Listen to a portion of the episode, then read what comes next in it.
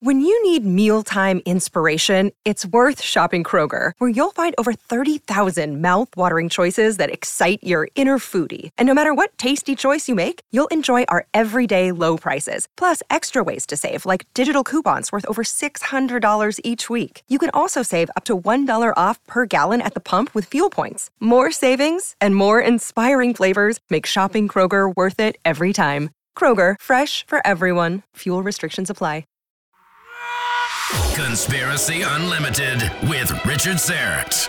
On this episode, Jonathan Cahn reveals the date of Jesus' birth. The reason why he would not have been born on December 25th is because if you go to Israel today, just as it was then, it is the coldest season, it is the winter, it is rainy or snowing at times, daunting. Forget about a pregnant woman traveling. I mean, even traveling under the best circumstances.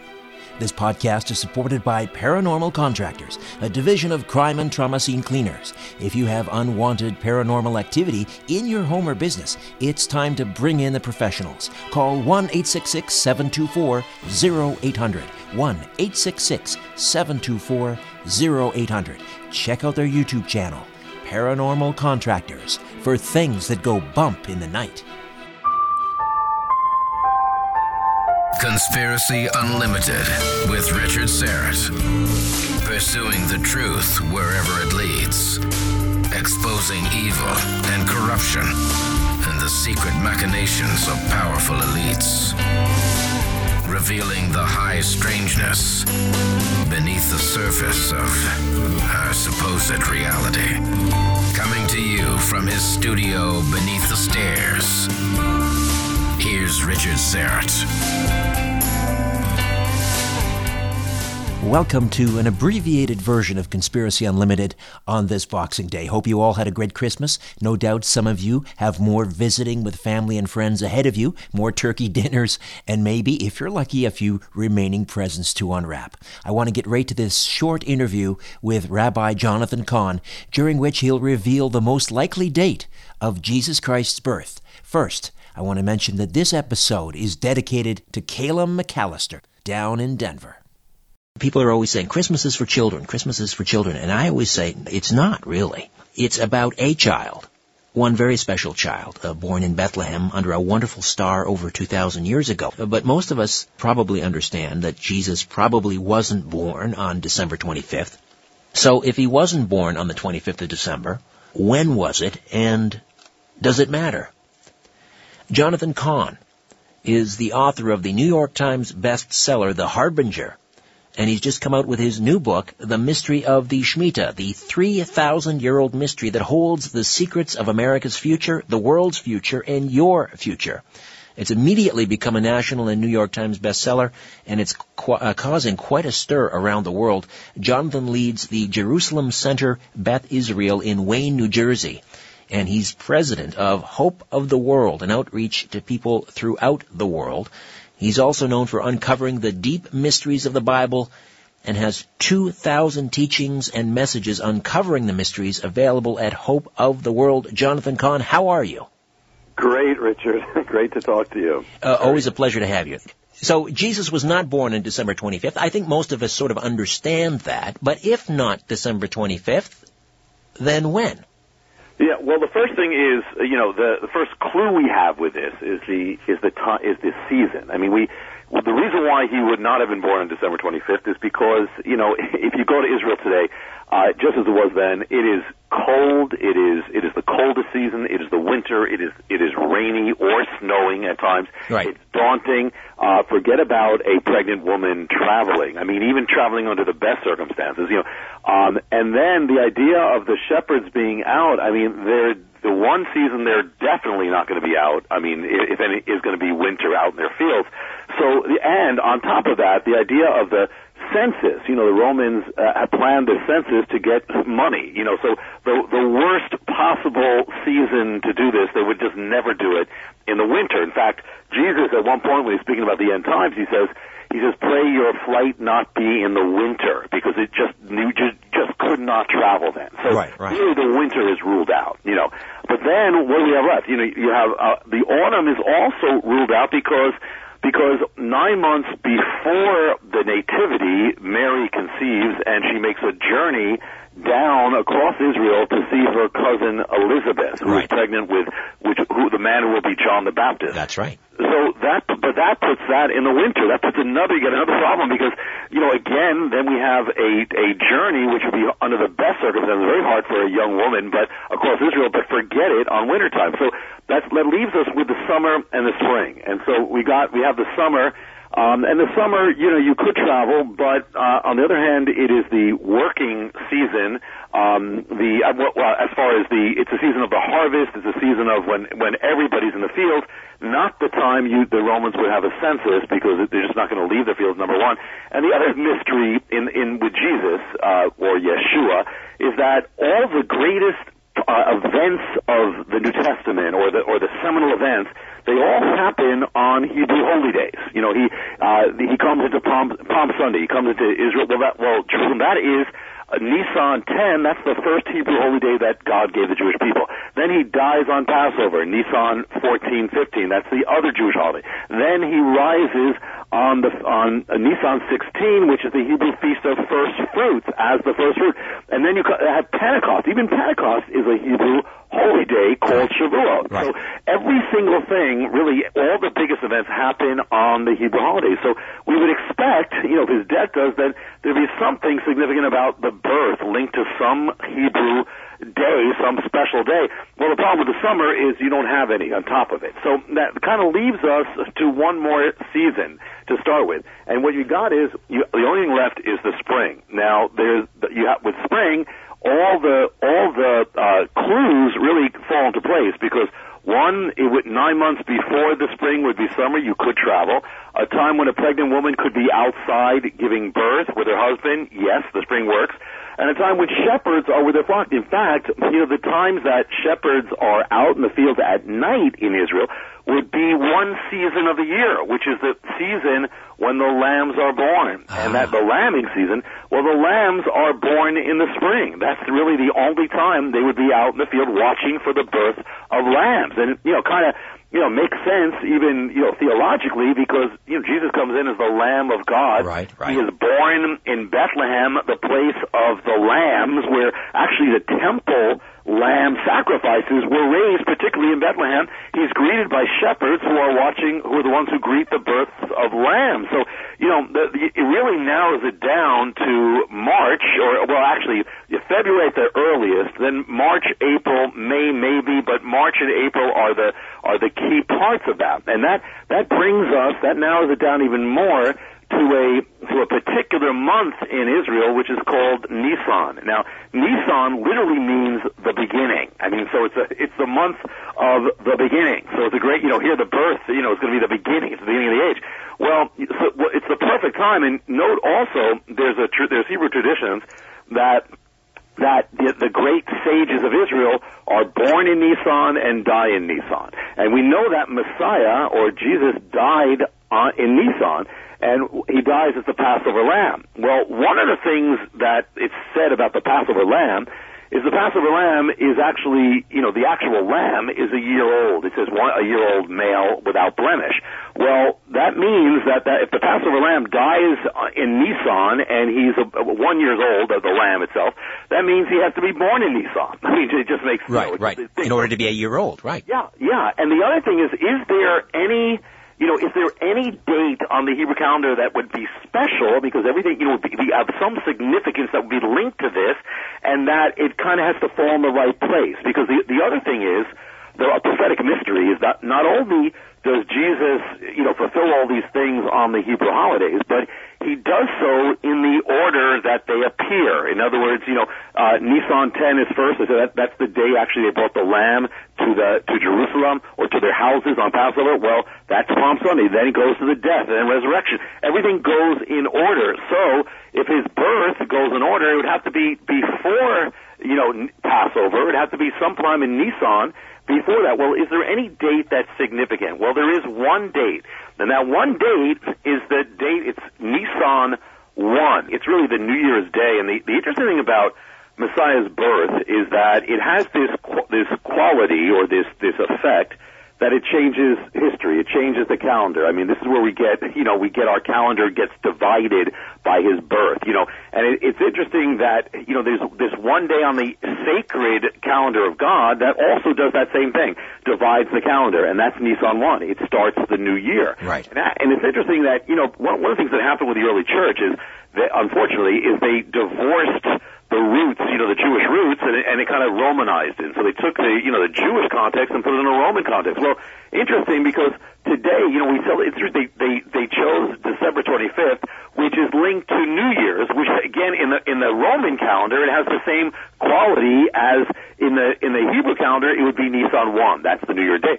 But then there's even more. I mean, this is your, you know, the the show's called the conspiracy show. Well, you know, there's possibly conspiracy here too because there, there's a in the ancient church records, the church fathers. There's a, one church father called Hippolytus, and he's often cited as the one who came up with December 25th. Saturnalia.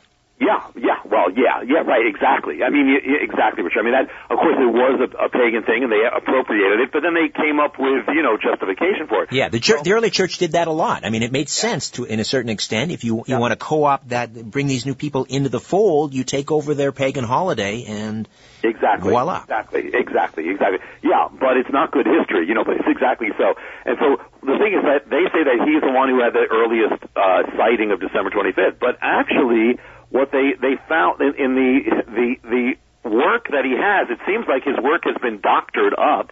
And from there's a, a work from the third century or 200s and called De Pascha Computus, which is it, which is universally seen as based on the lost work of Hippolytus, and it says in it, Hippolytus says that Messiah is born in the springtime, linked to the Hebrew month of Nisan, which is the same thing again, Nissan one. Right. And then in the Lateran Museum in Rome, you know, there's an ancient statue of Hippolytus, which was they say they think it was probably probably done soon after his death. And on it, it says in Latin, it says Genesis Jesus Christus, or the birth of Jesus, the Messiah. Right. And carved into the statue is the time which correlates with the spring, the Hebrew month of Nisan. So we don't know if this has been suppressed or what, but it's even there in the early church uh, church uh, documents. But here's now here's another thing. I mean, and this is really cool. And and there's a lot. I mean, there's things we won't have time, but things from the Dead Sea Scrolls and so much. Of, but here's something right here that you know one of the things in in the Gospel of John it says in, it says the Word was with God in the beginning. The Word was God. Then it says the Word became flesh hmm. and dwelt among us. Well, that's the incarnation. So, Right. Now, the, the, or some translations say the Word became flesh and tabernacled among us. Well, the Greek word there for dwelt or tabernacle is the word is the word skenoro. Now, now that's the same word that's used in the New Testament to speak of the tabernacle. And now, now, in other words, the incarnation of the of Jesus in the New Testament is linked to the tabernacle. And as the word became flesh and set up a tab or set up a tent. In other words, when he took a body, he's like putting up a he's setting up a tent. It's temporary. He comes into the tent. Right, Well, right. the the amazing thing is in the Old Testament there is the the beginning of this where it is actually the the origin of this where it is a picture. It's the only picture in the Bible that has this where where it says God actually set up a tent in the wilderness. It was called the tabernacle. And that tabernacle, when you put it into Greek, becomes that same word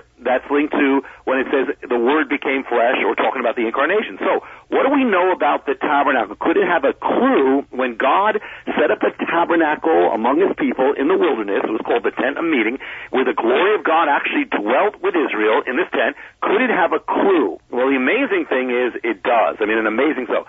First of all, the the tabernacle was was built. It took nine months to build it, which is the same the same period of time of a human pregnancy. Number hmm. one, that you have that right there, and it begins right at Mount Sinai when you know when when Israel, in a sense, enters a covenant with God, which Right. is a marriage. So now you have you have this this nine month uh, coming coming together of this tabernacle. And remember, this is the this is the key in John of the incarnation. Well, when was it finished? Well, the Bible gives the exact date of when it was finished, which would correspond to the birth. When this thing is the conception, from conception at Sinai to the finishing of the tabernacle of God, well, it gives the, the date. Now, what is the date? The answer is, you know, is in Exodus 40 and verse 1 and 2. It says, You shall raise up the tabernacle of the congregation. You will put in there the ark. That's in it, that's where the presence of God was. Right. And here it says in Hebrew, Yom HaKodesh Harishon Be'echad LaKodesh. Translation, you will do this in the first month of the year on the first day of that month. What is the what is the first month? It's Nisan. What is the first day? Nisan one. Wow. So it's really it's even in there. The Wow. tabernacle, the picture that the Bible gives of God tabernacling on earth is the gives the exact date as Nissan one. And you know, it's amazing because not only that, and we can't go into all the detail now, but but even the priestly calendar and the Dead Sea Scrolls point to the same date of Nissan one. There's even even astronomy, the appearance. You know, we talk about what would have happened in the East that the Magi, who were astronom- astrologers or astronomers back then, that's what it was. They were Persian, right? They were Persian, Zoroastrians. the Persian Zoroastrian caste of Right. the priests who studied the stars all the time. You know, back then you didn't really have astronomers; they were all astrologers because they looked for signs in the stars. But Right. but they, you know, they're looking at well, what would have caused them? And there's a whole thing we can go to, you know, the God willing another time. But but there was an, the occurrence where all these things line up in the east that they would have linked to Israel, and, it, and it's linked to you know what they have certain parts of certain planets they believe were linked to Israel. Certain certain things meant a king or a star, and so put it all together. It, the event happens on Nisan one. you know, you know, on six BC, Nisan one. And by the way, you know, you know, we think what we say, well, that's kind of strange. We're talking about six BC. Well, the thing is, we know the calendar is wrong on that. Jesus know was Yes. not born in the year one. because Herod the Great was dead by uh, the year one. Yeah, yeah, he was dead, exactly. He was dead in 4 BC, and it says that, we know that from Josephus, and it says in the same, in that same thing, it says that Herod ordered the, the death of all the children in Bethlehem who were according to the, the appearance of the star, what the Magi told him, and so he, he ordered the death of all of them two years old and up. So he got 4 BC, and two years old and up. Well, what does that mean? Well, it goes back to 6 BC. Well, when you put all these things together, not only the priestly calendar, um, also the again this this astron- astronomical calendar. All these things point to Nissan. Not, not only the year, not only the year, but Nissan one, the exact date. I mean, you know, there, and and really there is That's so remarkable. much Remarkable. to this and pointing to it. I'll, I'll just I'll just give a, a one little other mystery here with that, and that is. the- It, I call it uh, the mystery of the Goel, and in the Bible, this mystery is this: there's a law that God gave to Israel that if a a, a, a mother, you know, uh, you know, or actually a wife cannot bear children and her husband dies, then the the the nearest relative could be a brother can redeem, in a sense, the line of the brother by marrying the widow and raising up children. And so that the person is called the Goel, which means the redeemer, but specifically a redeemer who intervenes in the line. Now, the interesting thing is, in the Bible, there's this mystery about the Goel, and that is that you keep seeing this intervening or intervention into one particular line or, or lineage in Israel, and that's the line of Judah. In the time of Judah, the very first, the one who started the line, you have this this this Goel redemption takes place. There's an intervention. Later on in the book of Ruth, Ruth Boaz, this famous story of Boaz and Ruth, he marries Ruth, she's the widow, and becomes the Goel of Ruth, and he's also the line of Judah. And by the way, their baby is born in Bethlehem. It's like a growing mystery. Well, the final mystery of the Goel is that God himself is going to become the Goel, and he's going to intervene in the line of man. And it's going to be in the line of Judah, same line. It's going to be in Israel. He's going to come upon them and, and come upon Mary. And so you have this this gigantic Goel redemption, it's like God marrying earth and marrying us and becoming one with us. You know, and from this is born Jesus or Yeshua in Bethlehem. Well, the time that Ruth would have conceived, when you look at the book of Ruth, when this Goel redemption would have taken place, would lead the birth of her son to the time of Nisan. In other words, the time of this ah. Goel redemption is is about is nine months before Nisan, which is when it would have happened to Mary for it to be Nisan 1. So this is just another, another, you know, every single piece lines up to this exact time. And you can even trace it out by, you know, one thing we know is that we know that the, that John the Baptist was born six months before Jesus, and we know that his father was in the temple as a priest um, under a certain, you know, receiving this revelation. Well, we know there's actually an ancient priestly calendar that we can tell when this would have happened. And there's only there's only two times of the year he could have been in that temple, and one of those times leads to the birth of Messiah being again Nisan one. Wow, this is pretty well. This seems like it's nailed shut. I mean, there, how is this being received how, when you deliver this message to uh, to pastors and parishioners and so forth? How did uh, is there resistance to this? I mean, what's I mean, what's the big deal? Why can't we just acknowledge that Jesus was born April uh, or Nisan one, uh, six BC? Well, it's it's you know, I mean, I think mo- the the the reaction, Richard, mostly is wow. You know, like wow, and like I knew most people, as you said at the beginning, know it cannot be December 25th, and so you know, there's very there's only certain times it could be, and even mo- even really most historians will say, you know, just just based on the the one thing about the lamb, the lambing season and the shepherds, right away it's got to be around that time. But most people are pretty, you know, like, whoa, you know, hey, yeah, you know, and and really, listen, I mean, look at it, look at the time. It's the time of the beginning. What springtime? What a perfect! It's just the time of new beginnings. It's the beginning of the beginning. It's even in Hebrew, God called the month the beginning. I mean, so I mean, it's kind of like in some ways pretty obvious, you know. But most people, I think, unless you're so committed to December 25th, or you're so committed, you know, to giving gifts, and you know, and then I, it's really, you know, hey, what a cool thing, you know. I mean, because it, it, it works, it fits, and God is perfect. I mean, he, he doesn't do anything sloppy, you know. No, I mean the symmetry, the symmetry in the biblical narrative is astounding, despite the fact that we're talking about what 66 books written over, you know, 3,000 years or whatever it is. I mean, it just it just fits together like a glove. Oh a yeah, hand in and, a glove. What, listen, I was originally an atheist, and so you know what what changed me is exactly what you're saying. Is there was just nothing, nothing like the Bible, no book with the consistency, with the authority, and with prophecy that was coming true, that is coming true. I mean, that's what got me in the whole thing. God is so perfect, and you know every every moment of his life or every big event happens according to the Hebrew prophetic calendar. In fact, we haven't gone into it, but the other part of that mystery that is that God has set up the whole age according to a, the Hebrew calendar, and so the beginning of the Hebrew calendar is the is the springtime, and that's when the first coming, every all these things take place.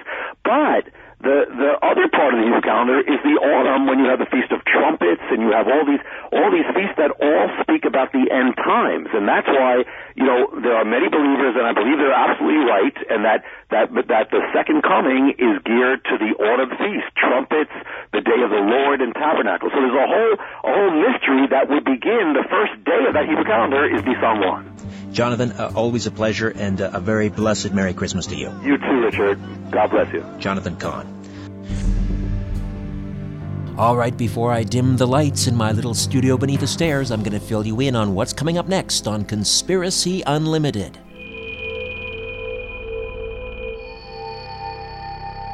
If you're a fan of this podcast or my weekly syndicated radio program, The Conspiracy Show, why not consider becoming a supporter? Go to patreon.com forward slash strange planet. That's right, we've changed the name of our Patreon page.